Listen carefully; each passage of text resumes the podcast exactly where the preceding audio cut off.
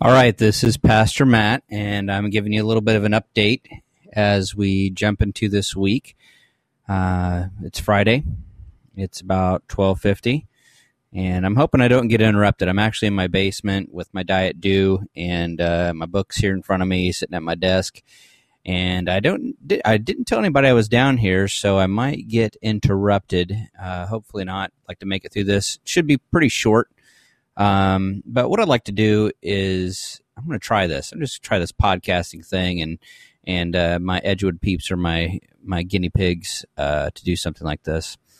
Uh, what I'd like to do is I'd like to try to give a little update as I'm preparing my sermon. So uh, some of my initial thoughts, you might call this, just my initial thoughts of uh, what's going on as I prepare and as I'm reading, as I'm studying, et cetera.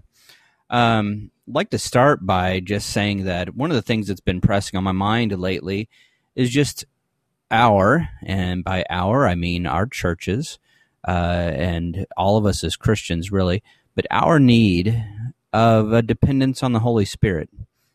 Um, even if I was an eloquent speaker and I could do just about anything with words and uh, just just craft them in the perfect way, Um, what we really need is a dependence on the Spirit, and I've been thinking about this a lot lately. And so, the last three or four days, uh, I've been starting my day by just after I, after I read my Bible and read the passages I have for the day, just been praying, God, pour your Spirit on me, all right, pour your Spirit out on me, because I I don't want to do this without that.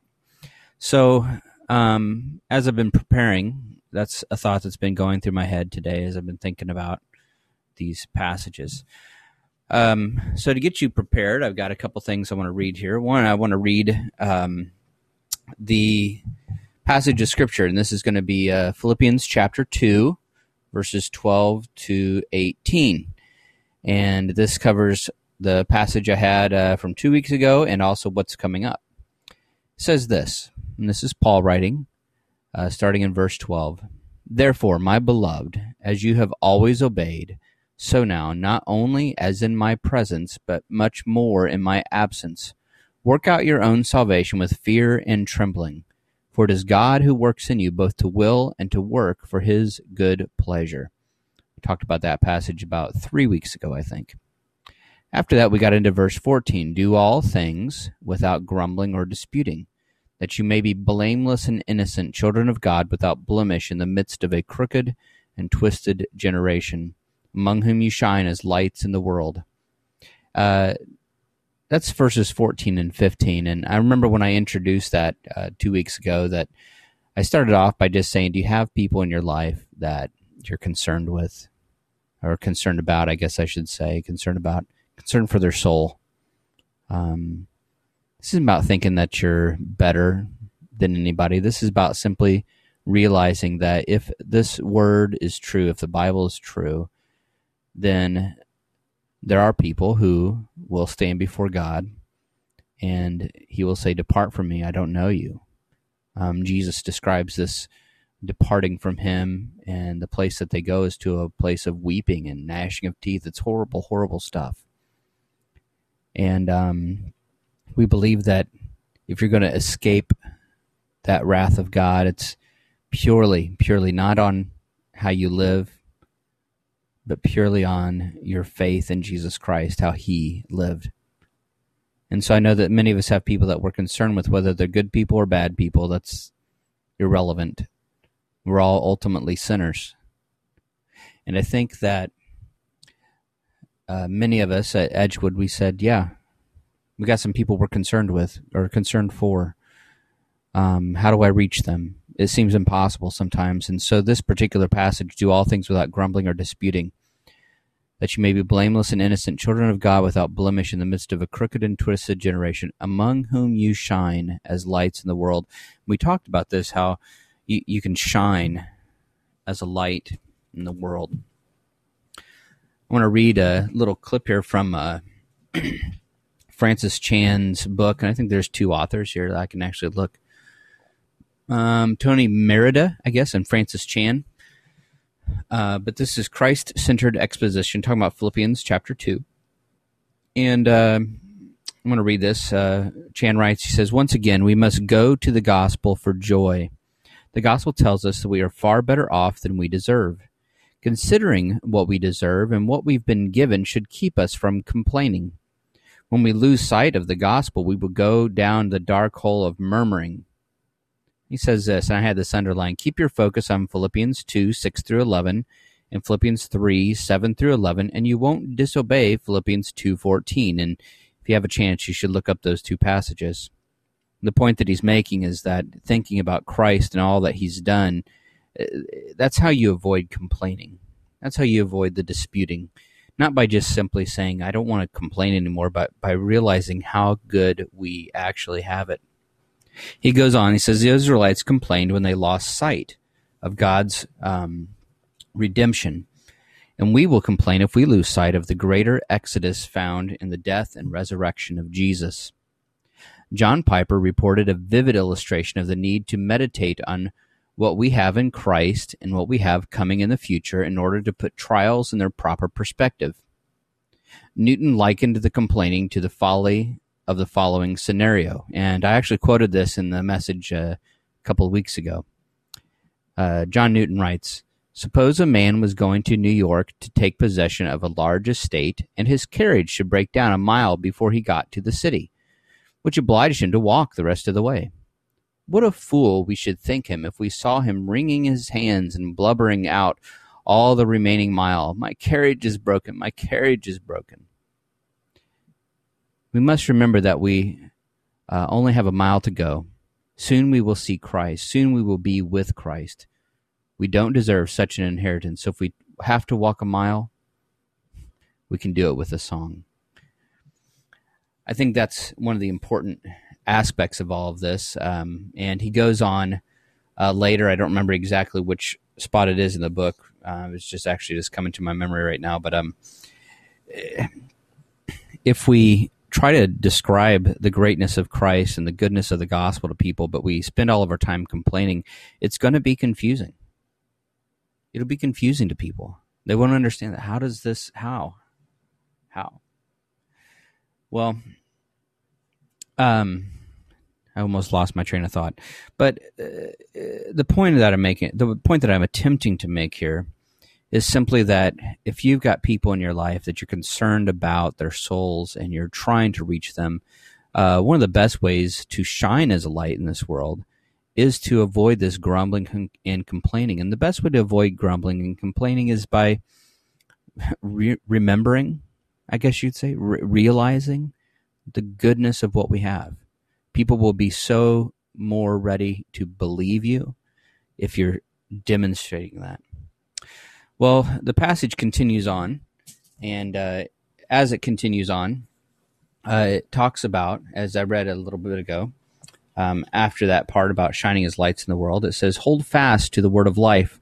And that holding fast to the word of life uh, could actually have two different meanings. It could mean hold fast, like hold it close to you, or it could mean hold fast, like hold it out um, in front of you.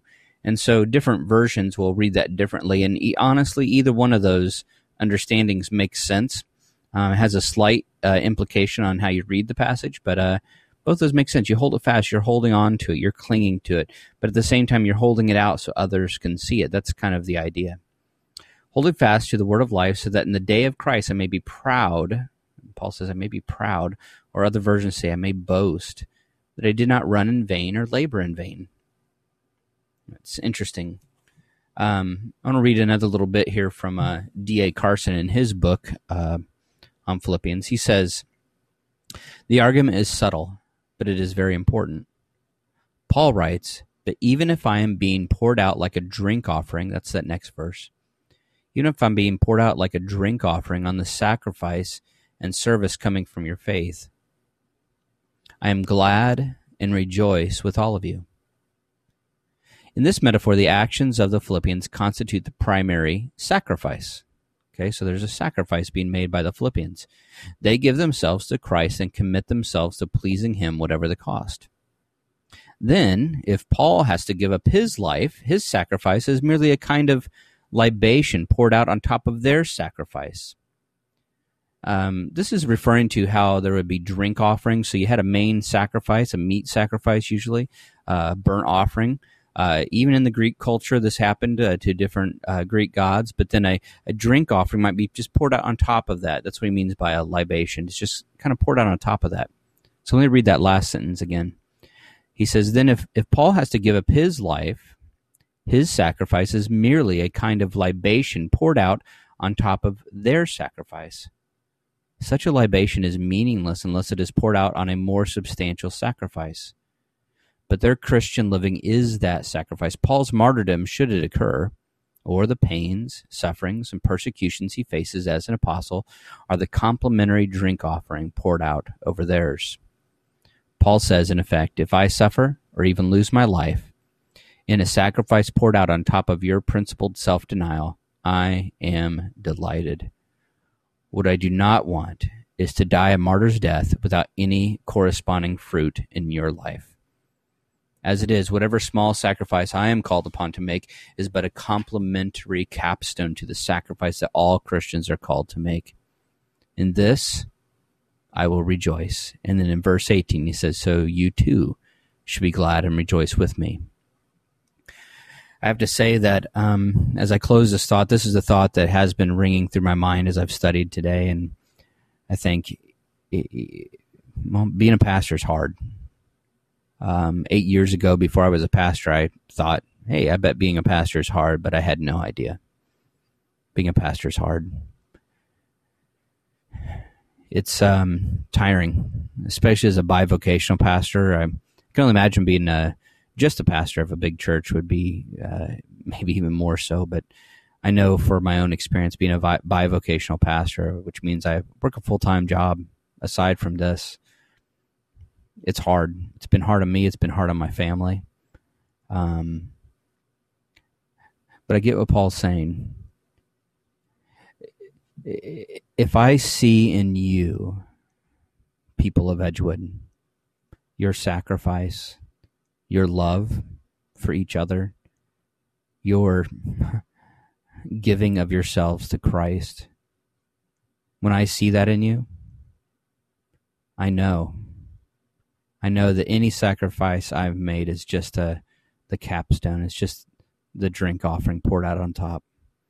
The sacrifice that you make to live the Christian life is what it's all about for me. And when you live for Him, I'm telling you that that's what brings me joy. When I see you, all of you, living for Christ, talking about Jesus, denying uh, temptations that come into your life and, and choosing to live for Him, reading your Bibles, witnessing, sharing those times of witnessing, praying. When I see those things, that's what brings me the greatest joy. It's just the reality. And any sacrifice I made suddenly just becomes something small to add on top. Well, I'm going to be praying that God will help me to expand on this thought and um, give me the wisdom to know how to present it to you. Uh, and I ask you to pray that God's Spirit would fill me the rest of this time that I have to study today and tomorrow as I prepare to share God's Word with you, that what we get on Sunday won't just be me, but will truly be Him, His Word, His truth, His Spirit presented on Sunday. I'll be praying later.